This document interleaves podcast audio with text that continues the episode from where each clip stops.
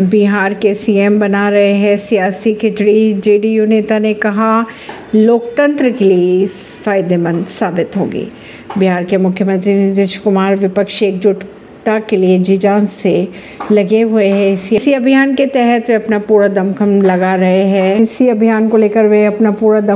रहे हैं। इससे कितना फायदा होगा इसके बारे में तो आने वाला वक्त ही बताएगा। लोकसभा चुनाव 2024 को लेकर चुनाव से पहले बिहार के सीएम नीतीश कुमार सभी राष्ट्रीय विपक्षी पार्टियों को एकजुट करने में जी जान से जुट गए।